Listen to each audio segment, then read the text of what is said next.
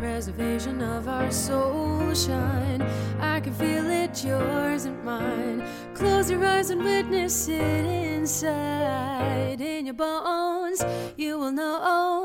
Trust and let go. And let it flow.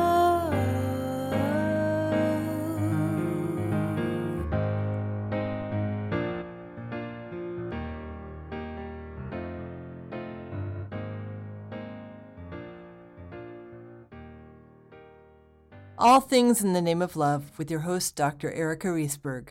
Episode 29, Inner Callings, How Each of Us Matters, and the Importance of Community with Dr. Kim Smith. Today joining me is the amazing and beautiful soul, Dr. Kim Smith. I had the opportunity to meet Kim a couple months ago at a Conscious Capitalism meeting where she was the speaker. And she blew my socks off. There was a thunderstorm going on outside, and I love thunderstorms, and I wasn't even aware of it because I was so transfixed by what she was saying. So that's my introduction for the conversation I'm having with Kim. So Kim, tell me what you said. Now, you don't have to tell me exactly what you said, but what do you do that can cause that kind of inspiration for someone like me? Oh my goodness, that is a big question. Thank you. I think that, well, great start.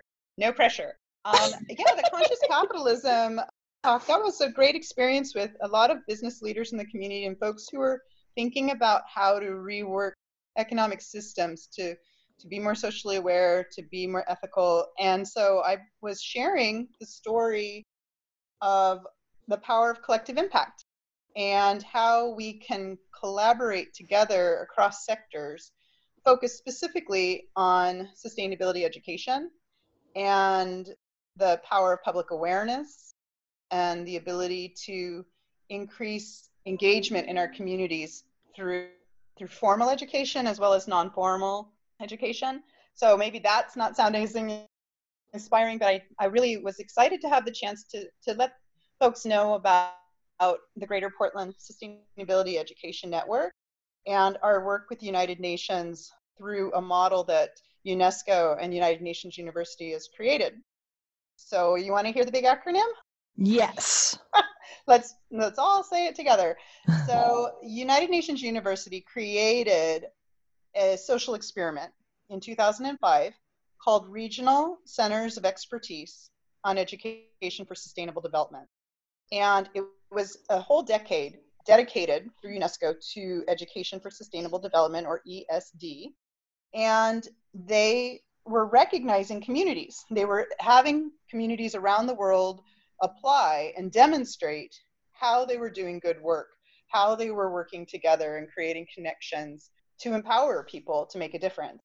And so in 2013, Portland applied, and I should step back. I'll say this piece here. 2012, how I actually got involved, I was representing AASHE, which is the Association for the Advancement of Sustainability in Higher Education. And the UN was hosting the Rio Plus 20 Earth Summit in Rio de Janeiro, and I was representing AASHE there to help advocate for the power of education to have a sustainable future. So that's the start date, really, unless you go back into education and my work at Portland Community College. The work with GYPSEN, the work with the UN, when I got back to Portland, I asked people, I was asking leaders from universities and nonprofits and government, what would it be like if we actually created a network like this? Would you like to do this? And Metro and City of Portland and Portland Community College and Portland State, Northwest Earth Institute, lots of groups signed letters of support, identified how we're collaborating and what we could do to scale up our impact. And we wrote this big application in 2013 and got accepted. Now, at the time, I don't even remember what the number was, probably around 100 or 120 maybe, RCEs in the world. And now we're at 168. Nice. Yes, so lots of networks around the world, 7 in the United States. And I have dedicated my life In addition to teaching sociology, I mentor RCEs and I work with regions to help them develop relationships and connect the dots to scale up impact. Yeah. And next week I'm heading to Arizona. So I'm really excited to have Arizona join if we can. And the last group that joined was in North Texas. And before that, Georgetown, South Carolina, and Atlanta, Georgia. So good stuff happening. I love it. I love it. Thank you. So talk, we don't have to say all 17, but like the Rio de Janeiro, I remember you passing out this amazing list of the 17 goals for 2030. That's what really inspired me to say, come up to you and say, what can I do to help you? Yeah. Yeah. So what emerged, thank you. So I was focusing on the RCEs. Yeah. So the RCE is just one program on the local regional level to do sustainability work, right? Mm-hmm. But out of Rio came this beautiful aspirational plan for how to have a sustainable future. And the future we want turned into a document, Agenda 2030, that includes 17 goals, 17 sustainable development goals that every country on the planet signed on to, all world governments, to address issues of poverty, hunger, health, right? All the social goals, education, gender equality, then economic and equity goals around sustainable cities and work, and then all the environmental goals, which includes climate action, right? Oceans and life on land. We can also put these into 5 Ps if that's helpful. People, prosperity, I usually say people, planet, prosperity, peace, and partnerships. So what's happening, and when I was talking about ESD for 2030, which was and is the topic, really, I think the opportunities for all of us now, that was the topic of the Conscious Capitalism talk, is this new plan.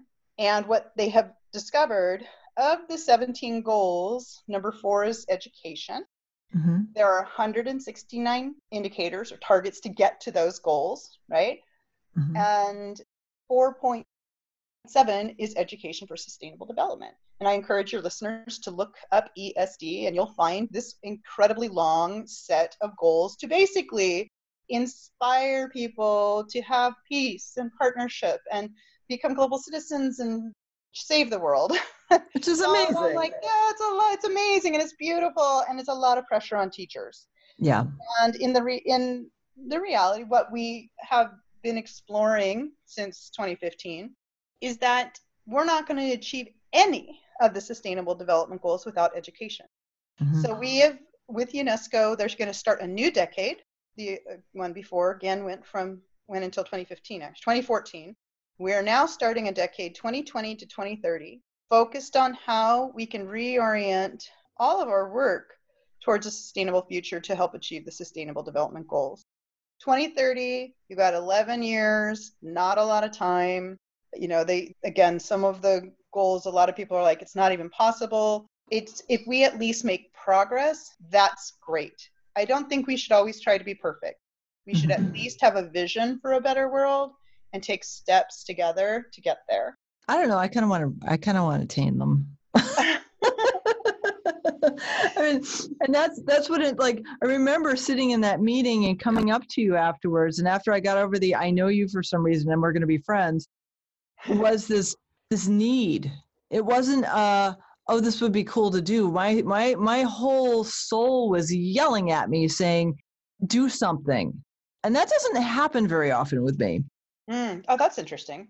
Huh. So well, I'm a passionate person, but like, I don't even know what I could do, but I have to do this. Yeah. Yeah. These are all things that have been actually felt like callings to me. You know, even when I went off to graduate school and thought that I was going to get my my master's in public policy, focusing on environmental policy and international environmental policy. An advisor said, no, go get your PhD in sociology and then minor in environmental policy and get to do the School of Public and Environmental Affairs at IU. Okay, Indiana University, absolutely never in my dreams would I have imagined I would have been, ended up in the Midwest in grad school doing this work. And all of this path opened, the door opened, and I felt myself being drawn. Like I saw this light in the future of what I had to do. And then realizing then, in terms of this cord of light, that my professors at the time, they were all at Rio, the original UN summit in 1992. Those were my professors. And yeah, and I, in fact, just a couple of days ago, I received a really nice invitation to connect back with SPIA, the School of Public and Environmental Affairs, and let them know how this journey has emerged and what their graduates are up to. And so I'm excited to talk with them, and I'll be doing the same thing. In college, I went to, my undergrad was Whitman. They've invited me to come back and be a lecturer in October.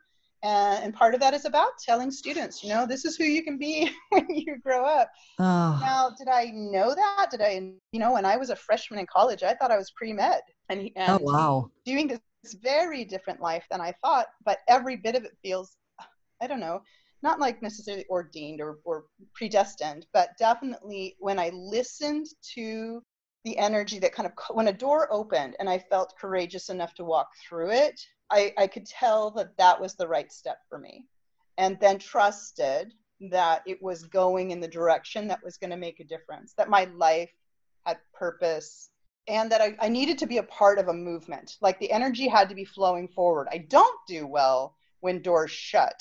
I don't do so well with obstacles because I really love it when energy's flowing. I get that. Then I try to figure out, okay, that's saying that we're supposed to go a different direction, and just be patient and just kind of hold space until the next clear message comes through. I have a tendency when I take a leap, my mind, because I like to say I'm a recovering academic, my mind wants to figure it out. I love figuring stuff out. I'm a puzzle solver. And when I take big leaps, I can't, because I don't have all the pieces, and the pieces will come if I allow myself to open up to them. So do you want to like do a bunch of research and find the data before you can make the perfect decision, or what does this academic part of you want to do? Well, the academic part doesn't come, like I'll make the decision because like I'll have that calling, and then I'll have the freak out. So well, I got to find out. So yesterday, so I'm actually a fellow with GYPSEN. And yesterday I'm working with another fellow to help me write a grant. And he had said, you might want to get some backup information to support your argument. I'm sitting in the airport and I go into full blown research, and I'm finding articles left and right, and I'm downloading, I'm sending them to myself, and I'm going, okay, well, now I figured out everything else because now I have direction. And when I was writing the grant, I'm like, this is what I want to do. This is a rough draft. I have no idea what it is that I need for the language, because I haven't written a grant like this before. I've written grants, but I haven't written a sustainability grant because I've just done it at home. Because my own personal journey, I haven't had to write a grant for it. So being open to the suggestions, like, okay, here's something that needs to be beefed up. That's the focus I need. And that's such a better use of my skills than me just like glomming onto one thing and spinning around and not having direction. Yeah. Hey, let me congratulate you for being one of our new GYPSEN fellows. I'm very excited about that. And I'm hoping that the structure and the fact that you then now have this group of other experts, scholars who are interested in their own specific issues can share wisdom or share resources and feedback, in that case, for working on your grant. Yeah, so your focus is on helping address toxic cleaning supplies in apartment buildings, right? In residential buildings? And probably corporate buildings too, but I'm starting with residential buildings. Right. Like apartment buildings. Okay. So this is a great example. So if we can take like connecting the dots again of how your work matters, that you matter. Each of us matters. Every person who's listening to this podcast, we all have things that we're interested in. We each have different ways that we can make a difference, as small as, you know, not having a plastic straw, right? Getting a steel straw, something small, or going to the big levels of, you know, creating new organizations or creating new policies. But all the way up to the 17 goals, you are connecting in with a couple different ones, because that's an issue of health, mm-hmm. right? That's an issue of equity, because I know that one of the fellows was commenting on this might be a greater issue in poorer communities, yeah. and what would it mean to address that on a social class level. But the other piece, its goal, let's see, 15 is life on land, and mm-hmm. it's looking at the impact we have on the environment, the impact we have on other species, but also, you know, on the land, right, on mm-hmm. plants and insects and all of the toxins we have in our homes, how it affects our own health, but also the environment. So your work is part of this whole puzzle, right? It's yeah. like we can't put all the pressure on ourselves to solve all the world problems. I spent a lot of time, and I probably did this with you guys, right? Didn't you do the cleaning up, you know, like kind of the Reiki cleaning off your shoulder? Mm-hmm. Mm-hmm. Right? And I ask everybody, please take the weight of the world off your shoulders. It's so much lighter when each of us, you know, connect our hands together and lift together. Mm-hmm. But all of our work, it's a part of the puzzle. So right. if you're connecting in, you can see the purpose helps address, you know, you could say even in this grant, right? Goal 3, goal 7, I think. You have to look at the numbers. Yeah. And then of course 15. So that's just a way to say, here's big picture. Let's not get overwhelmed by these very, very large goals. We have to say each of us is doing a piece of it. So I know we also played SDG bingo, yep. right? Sustainable Development Goal bingo was a way for each of us to say, these are things I'm working on, or I know an organization that is working on these issues. You know, we know people in Portland for sure who are working on renewable energy. We know people for sure who are working on transportation, right? These are things that are happening all around us in such a sustainable city, but there's still a lot to do. Yeah, well, I know for me, like, I think it was 4 or 5 years ago, I read this book about the toxins in the home, and I was auditioning for it. And I got like 2 pages into it. And I was like, oh my gosh, I have to take this book out from the library. I finished it. I tossed out all of our cleaning products. Now I know I probably shouldn't have. I should have probably brought them to a place where I could recycle them in some way. But at the time I was just like, we're not having this in the house anymore. And Stephen comes home and he's like, what happened? Mm-hmm. Like, here's the book, blame it on the book. Because it was just like this awareness that just hit me. Like, oh my gosh, I'm using these toxic chemicals and I'm not breathing as clean as I could. And so I've gotten really, really clean with what I use to clean the house. And it's morphed into, okay, now I have 3 TerraCycle boxes to help recycle different levels of plastic. I compost because I don't want to put that into the land. You know, I don't want to contribute to the overwhelming amount of trash we have. So I'm going to compost. And I'm trying to get to zero waste. And I think to myself, well, I live in a building that uses pine sol, that uses artificial diffusers, like diffusers with artificial chemicals on them to make the place smell better. And it doesn't. It actually hurts my lungs. And I realize I feel like I'm kind of a canary in a coal mine. And yet I know I'm not.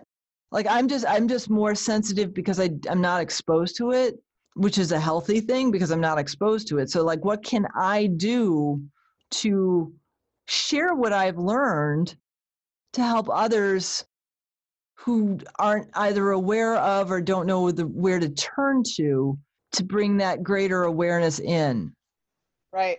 And that's one of the things that, you know, again, the GYPSEN, if you say it backwards, it's easier to even remember. We're a network using sustainability education, create a Greater Portland. And in the network power, it's to connect people who have interests, right, with others mm-hmm. who have resources. And so that's one reason, you know, to connect you with Betty Shelley and the Reduce Your Waste project, and also with the Eco Challenge. And you participated in that this summer, yes. right? Yes. And the sad part was I was traveling a lot, so I couldn't play it as much as I wanted to, but it was really fun.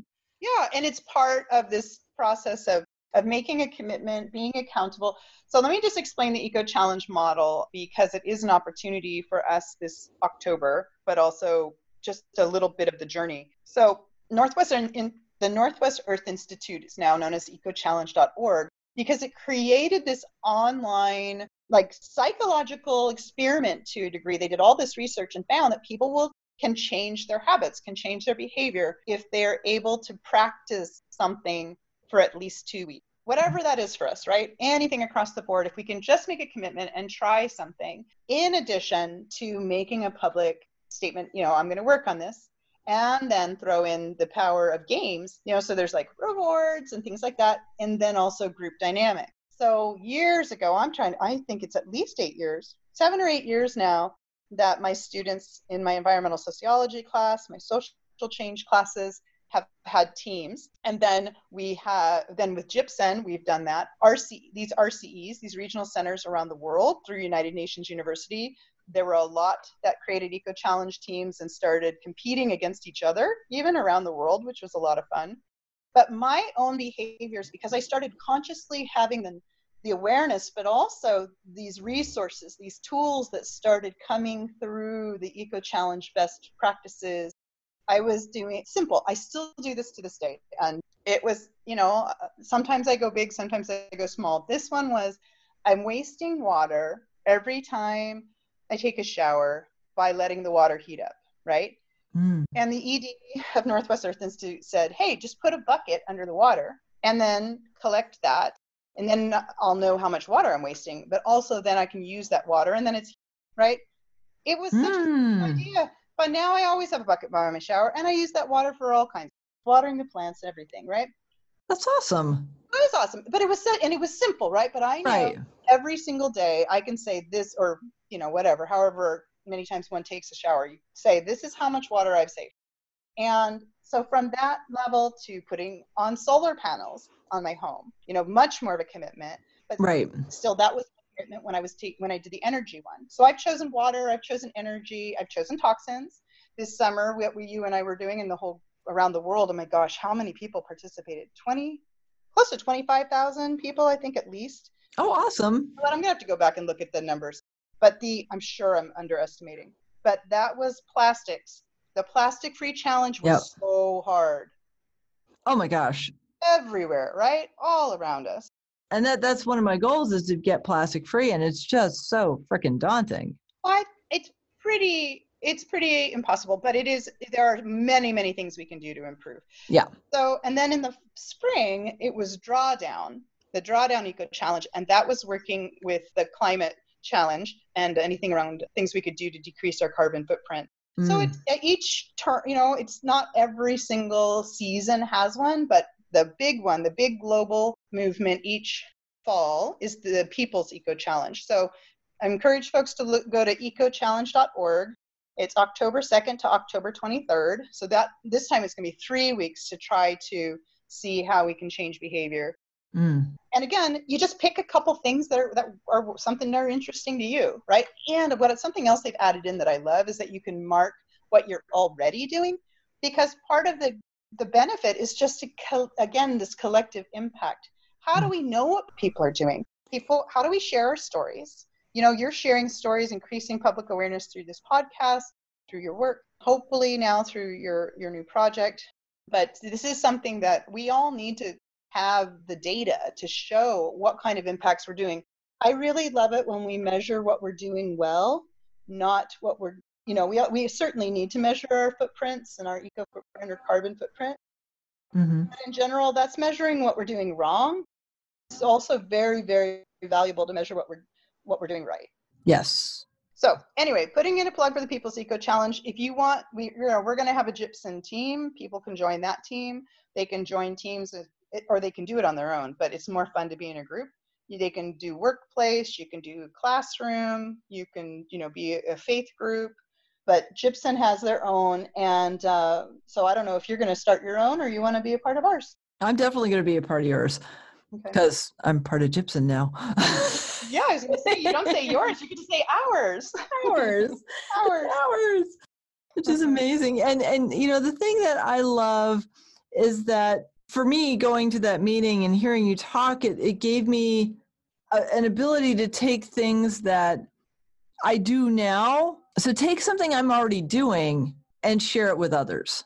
that's a big thing for me, because I'm I am not a teacher in the traditional sense, but I have that teaching and sharing, connecting stuff that you do, because I want to, it's like, I don't need to hold on to this knowledge. I want to share it. I want to learn from other people. And I want to make sure that we're all able to have access. I can't force anyone to do anything, but if I can provide the resources for anyone to use, if they so choose to use it, that's amazing.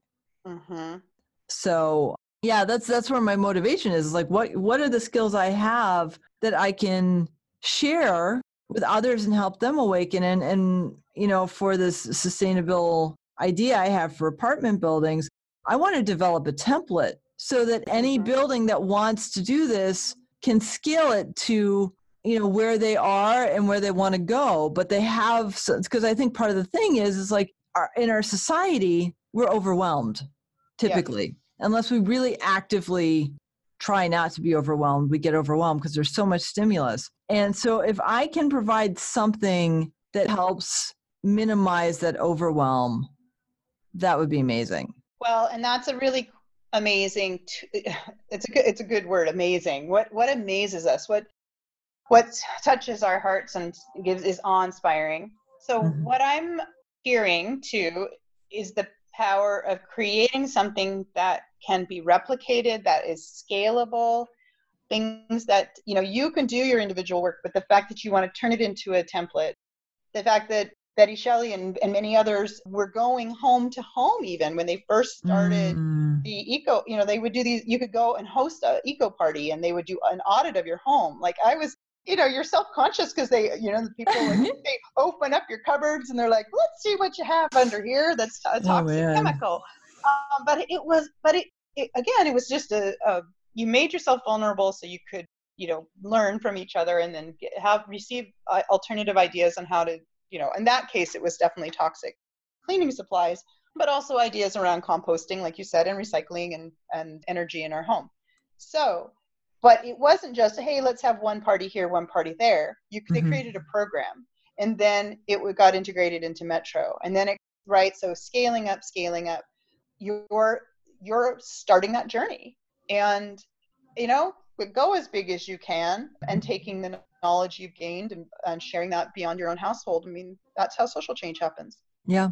And having that opportunity to do so is just such a beautiful thing. And I think some people really want to do more and they just don't know where to start. Yeah.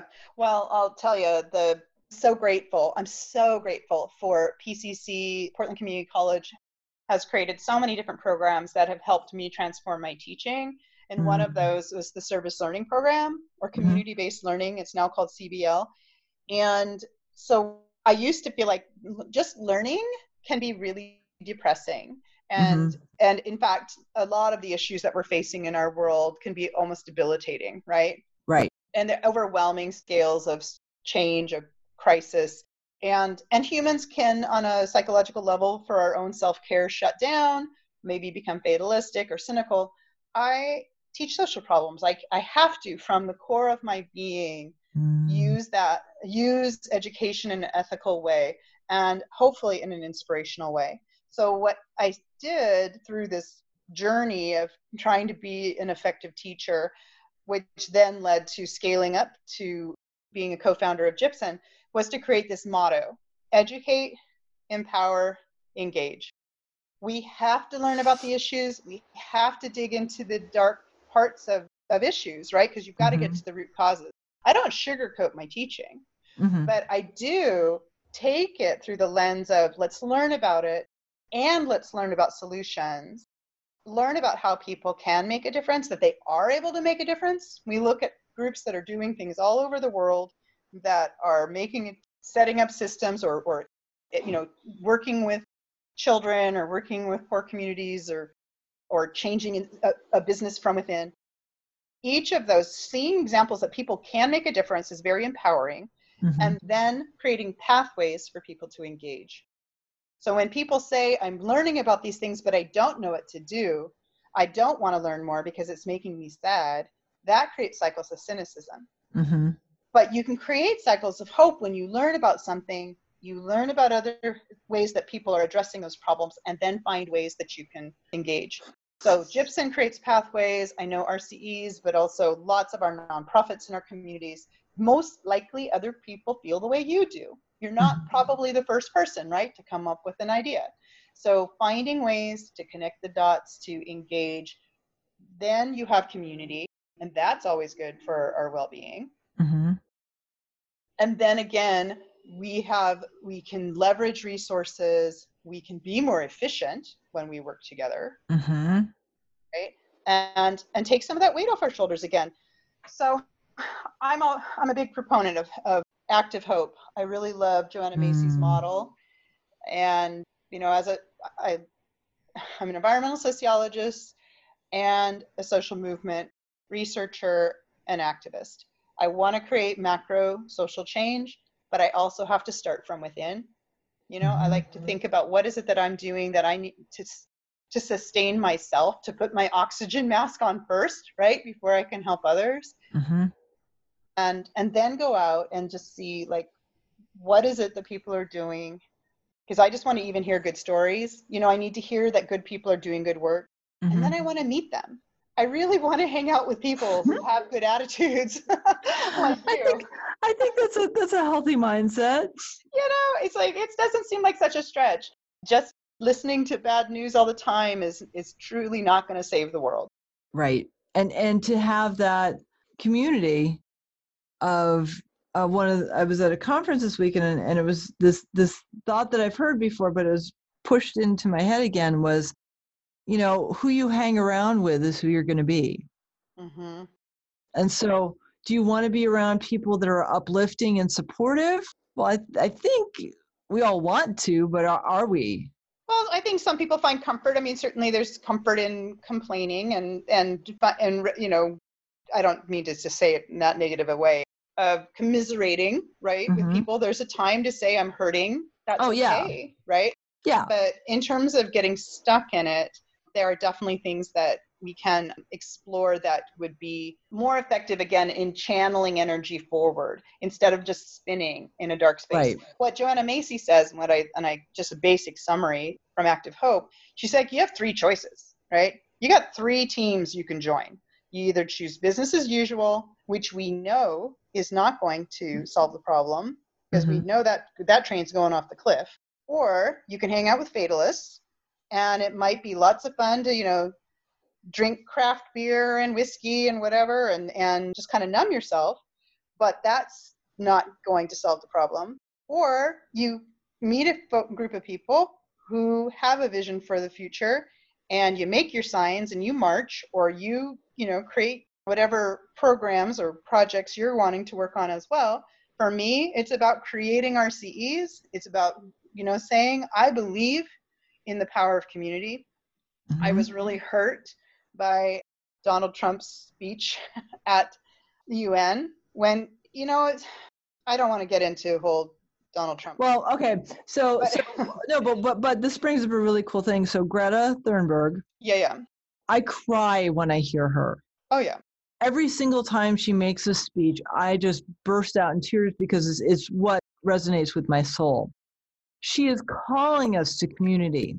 If you hear her and you're not moved, ask yourself why. Yeah. Yeah. And I realized that we were having this exchange with each other too about, you know, I'm going to read your quote. Do you mind if I read it? Oh, yeah, definitely. The music started again because I was trying to open up the article that we were referencing. Okay. But you said, she is so powerful and I love her message. She humbles me with the strength in her words. Anyone who is in fear can't hear her words, which is why he can't hear. That doesn't diminish the potency of her at all to me. It strengthens her. Yeah.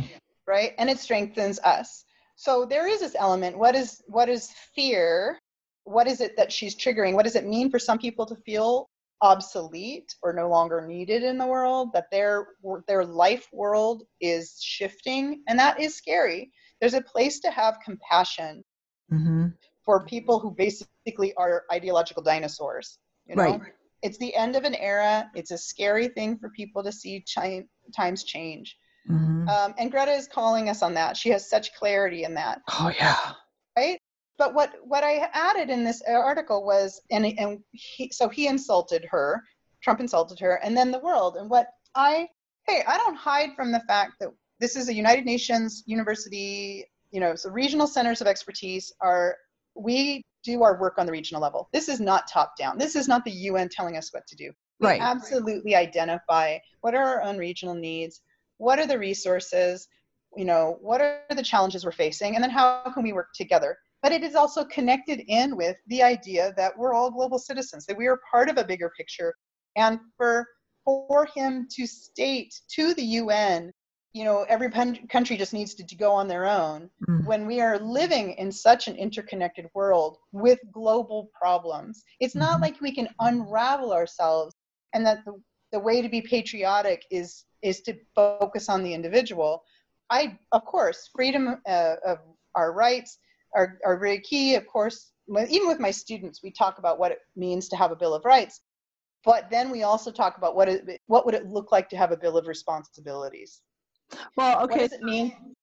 Yes. So you're just bringing up a thought for me is, okay, so yes, do the individual work, right? Because that's, be an individual in that that you have wounds that you'd have to heal.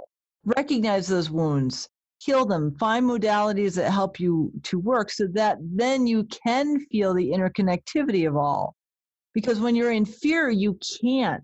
So work to clear the fear which is blocking you from understanding that universal connectivity between us all. Yeah, that's an interesting point. And what are those obstacles? Like we were talking about, what allows energy to flow? Fear is a good primal evolutionary adaptation, right? We need to listen to fear, but then kind of unpack it and say, what is it that I'm actually afraid of? And what are the alternatives? Is it possible that what I'm holding on to from the past or something now that feels safe, that there's actually a better alternative? And for all of us, like when I talk about this, even this idea of Bill of Responsibilities or social contract, if we are living in community, if we live in a home with somebody, if we're in relationship with someone, we work together, it's a social contract. There are, we can say, it's my right and I'm free to do anything I want. Well, to a limit, if you're living in community, there still are things that we agree that we will somehow balance our rights with other people's rights. And so when I think about, like, one of my favorite theories that I use, and there's a video on this I made with PCC called The Triumph of the Commons. The tragedy of the commons, systems collapse when individuals think that what they do doesn't matter and that they can maximize their own personal benefits, right? And that nobody will notice, but the systems collapse. And this is built on Garrett Hardin's classic 1968 article, The Tragedy of the Commons. You can take those same lessons. You can take those same concepts if you flip it upside down. And a student who brought up this idea in class one day. She's like, wait a second, can't this work the other direction? And it's true. When individuals recognize that they do matter, that what they do adds up, that they live in community, and that the commons benefits us all when it's healthy and strong. Hey, focus on what's good for you, but know what the true costs are. Know what the true benefits are of a healthy community. Together, actually, generally are stronger, and you will have more resources, or you will have enough resources, and everyone will have enough to do well. So when we talk about sustainability, I know a lot of people don't like that word or don't find that to resonate with them. Countries around the world use other terms that sometimes, or regions that might resonate better. Well-being, like in Finland, people really love the word well-being. Some folks say resilience or regenerative. There's, there's different ways of thinking. Yeah. Like, what would it look like to thrive? And if we think about what that looks like, we all have aspects within us. Like fear can immobilize, but fear can also be a catalyst. Can really motivate us to get moving. We humans are very powerful problem solvers when something really kicks us in the butt. And I love looking at catalysts. I love looking at things that all of a sudden will shift a paradigm or shift a strategy. And a classic example is World War II. After Pearl Harbor, all of the factories retooled themselves to become war machines in 4 days. Did you know that? That's crazy. So crazy. 4 days. But it just took the political will and the social will to say, we're focusing our attention on this crisis. Yeah. So there are a lot of climate change activists who, I'm not going to remember all the names right now, which I feel bad about this one person in particular. Anyway, the idea being that we've done that when we see something as a war. So this idea of the climate change as a war, I don't actually want to put it through this negative violent frame, mm-hmm. but I mean it through the sense of we're collectively going to work together to solve mm-hmm. the problem, right? Yep. So it's all making sense. Yeah, it totally is. It totally is, because it's, you know, my recollection of Chinese history is it's always been the collective over the individual. And I think that was a little too extreme on one end, and now they're on the other extreme of individual to the exclusion of the collective. And I think there can be a healthy balance. I'm just using that as an example, a healthy balance between fully actualizing yourself and recognizing that you're part of something bigger than you. Mm-hmm. Yeah, well, and that was part of the interesting conundrum even with the conscious capitalism talk, right? We were talking about it through the lens of capitalism. You know, well, what does that mean to be a democratic socialist? Or what other economic models exist? What does the genuine progress indicator model mean? What mm-hmm. is it that, or gross national happiness? What is it that we actually are measuring even to identify a healthy society? Right. So that's one that I really value with our colleagues through conscious capitalism, is that they're just trying to come up with some alternative models that can at least, you know, navigate an economic model that traditionally is very focused on greed and profit.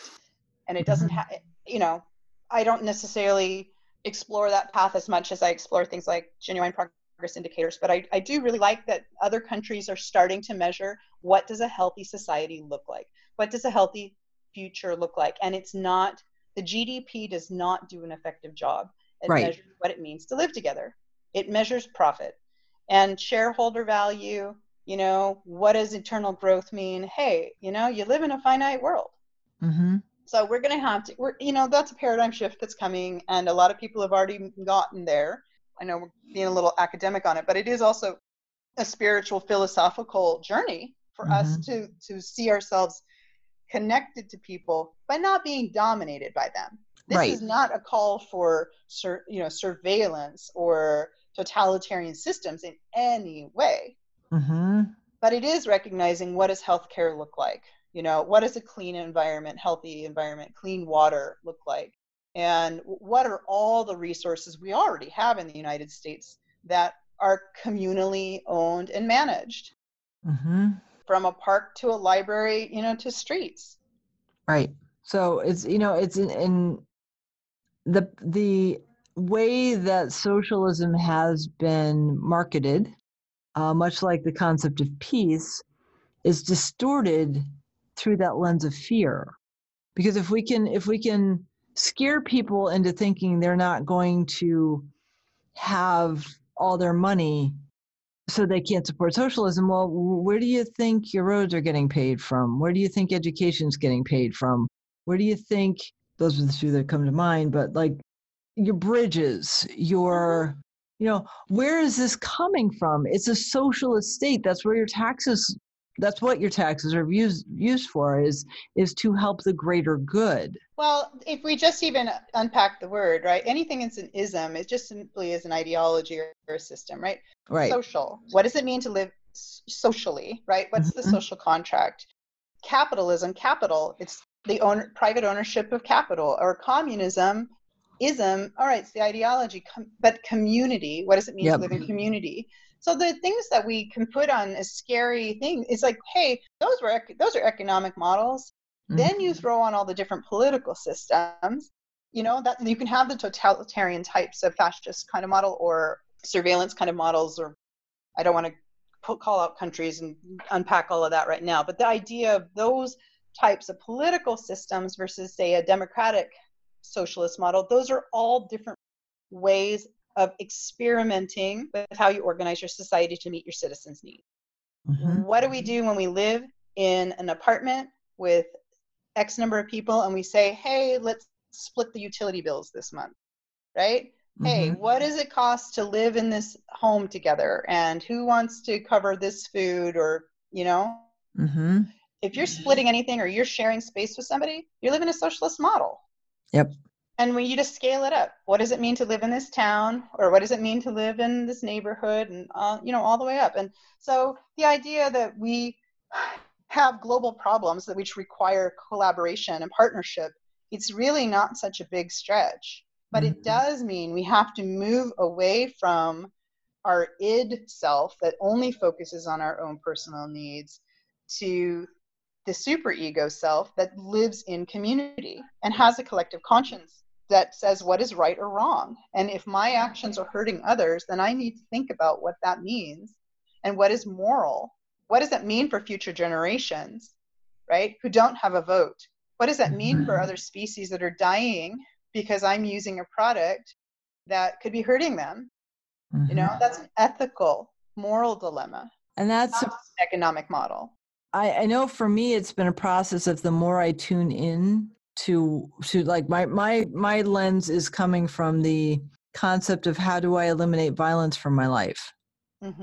And as I've been on this quest for the past 4 years, the nuances are becoming more clear. So like how, if I use this product on my skin, I use a day cream with an SPF 30, I think it is, and it's reef safe. Yep. I never thought of reef safe when I was a kid. It never occurred, like, well, I grew up in Connecticut, so like we didn't have reefs, but you know, what does that mean? What is saving a reef have to do with my sunscreen?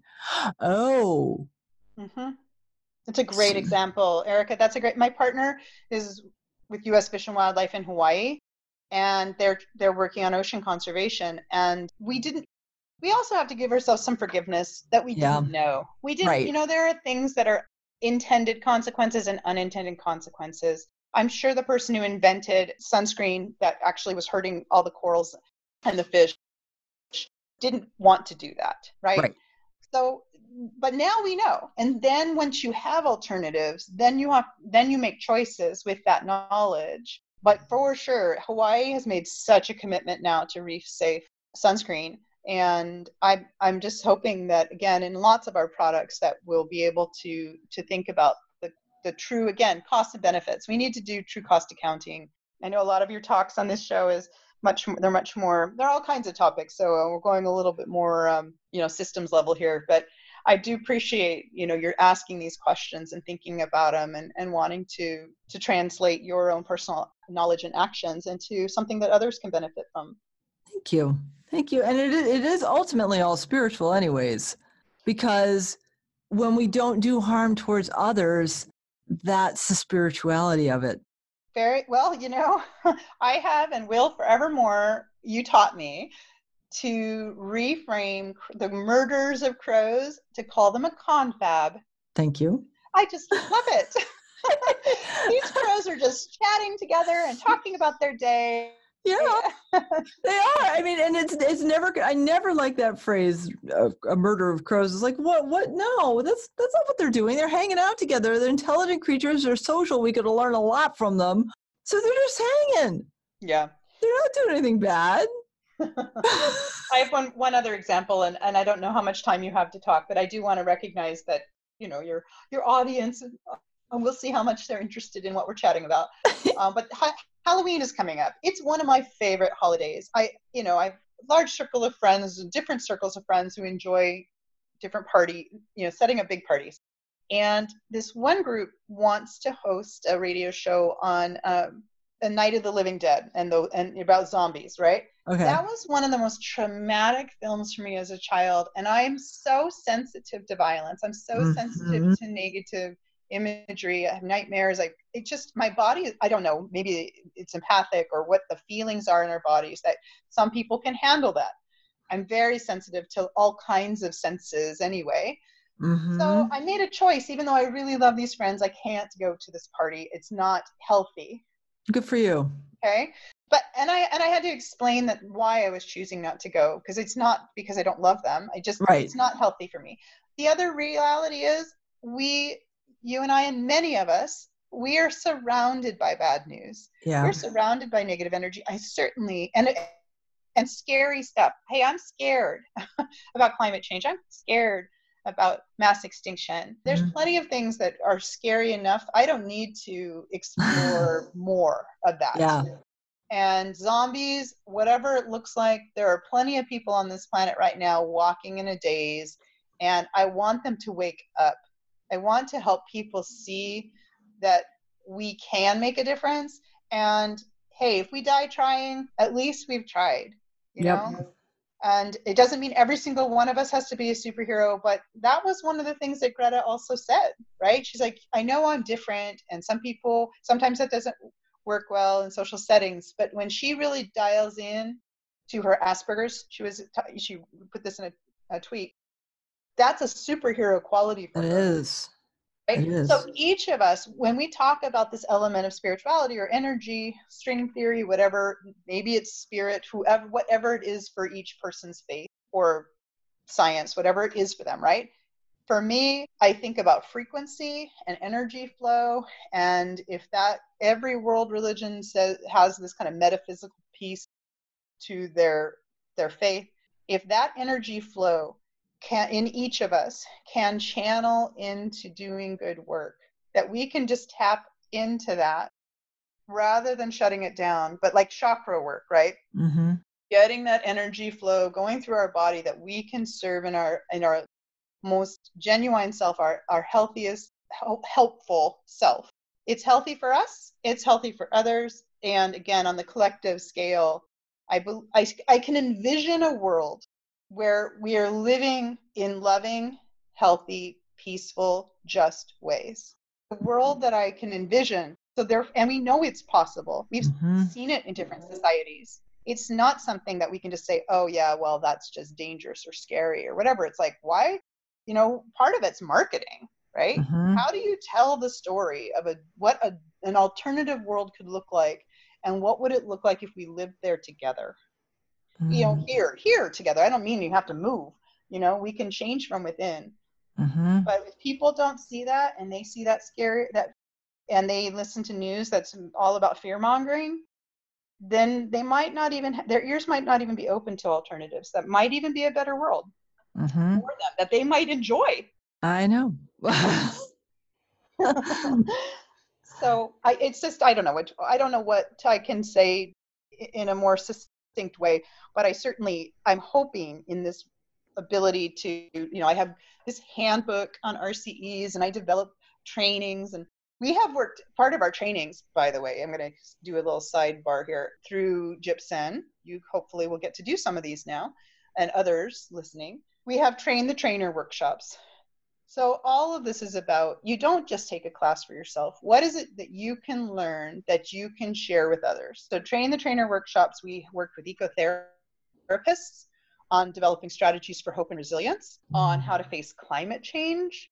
Both of those, it's not just technological conversations. These are psychological skill sets we have to gain to develop our own resilience, right, in our own bodies and in our own lives, so we can engage in the world.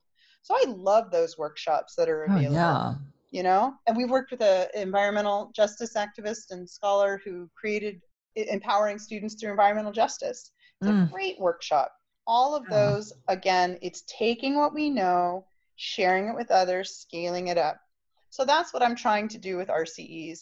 I'm trying to do that with GYPSEN in Portland, but now, once the U.S. pulled out of UNESCO, I basically got to this place of saying, well, we're kind of on our own, right? What can cities do, and what can states do? And that's who's at the UN General Assembly right now. It's our mayors. It's our governors. Wow. Yeah, if you didn't know that, it's the U.S. is being represented by our region.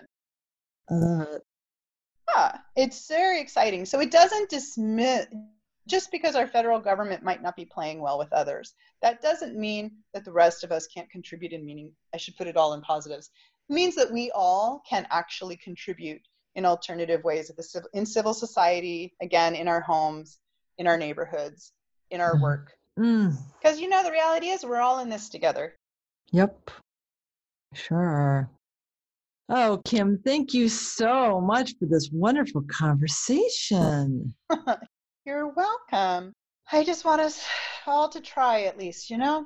Yep. And I hope that it's been inspiring. I'm just going to keep chugging on because it's like our world and our life kind of depends on it. Mm-hmm. Kind of. It does. It does. It does. Thank you for all that you do. And you as well. I look forward to working with you more. Thank you. And if people want to learn more about our work, they can go to GYPSEN.org, GPSEN.org. And you said that you're also going to share resources on the Eco Challenge? Yes. Give me the, say the website and I will post it on my website. Yeah, we'll add the links. So EcoChallenge, all lowercase, .org. And if you go there, it shows the history of the different ones they've had, as well as the current People's Eco Challenge. I do have the statistics now. Just from this plastic-free one, there were over 15,000 people, 776 teams, wow, and 54 countries. Woohoo! Right? That's really awesome. Amazing. So this is a global movement. Everybody can participate anywhere around the world. So I'm excited to, again, collective impact. Let's just always keep thinking about how can we, that each of us matters. Mm-hmm. And when we work together, it all adds up. It does. It does indeed. Thank you. You're welcome, my dear. Well, I look forward to talking to you again soon. And everyone else, have a beautiful day, evening, whatever that is for you. Thank you. The action item of the week is to check out the Eco Challenge.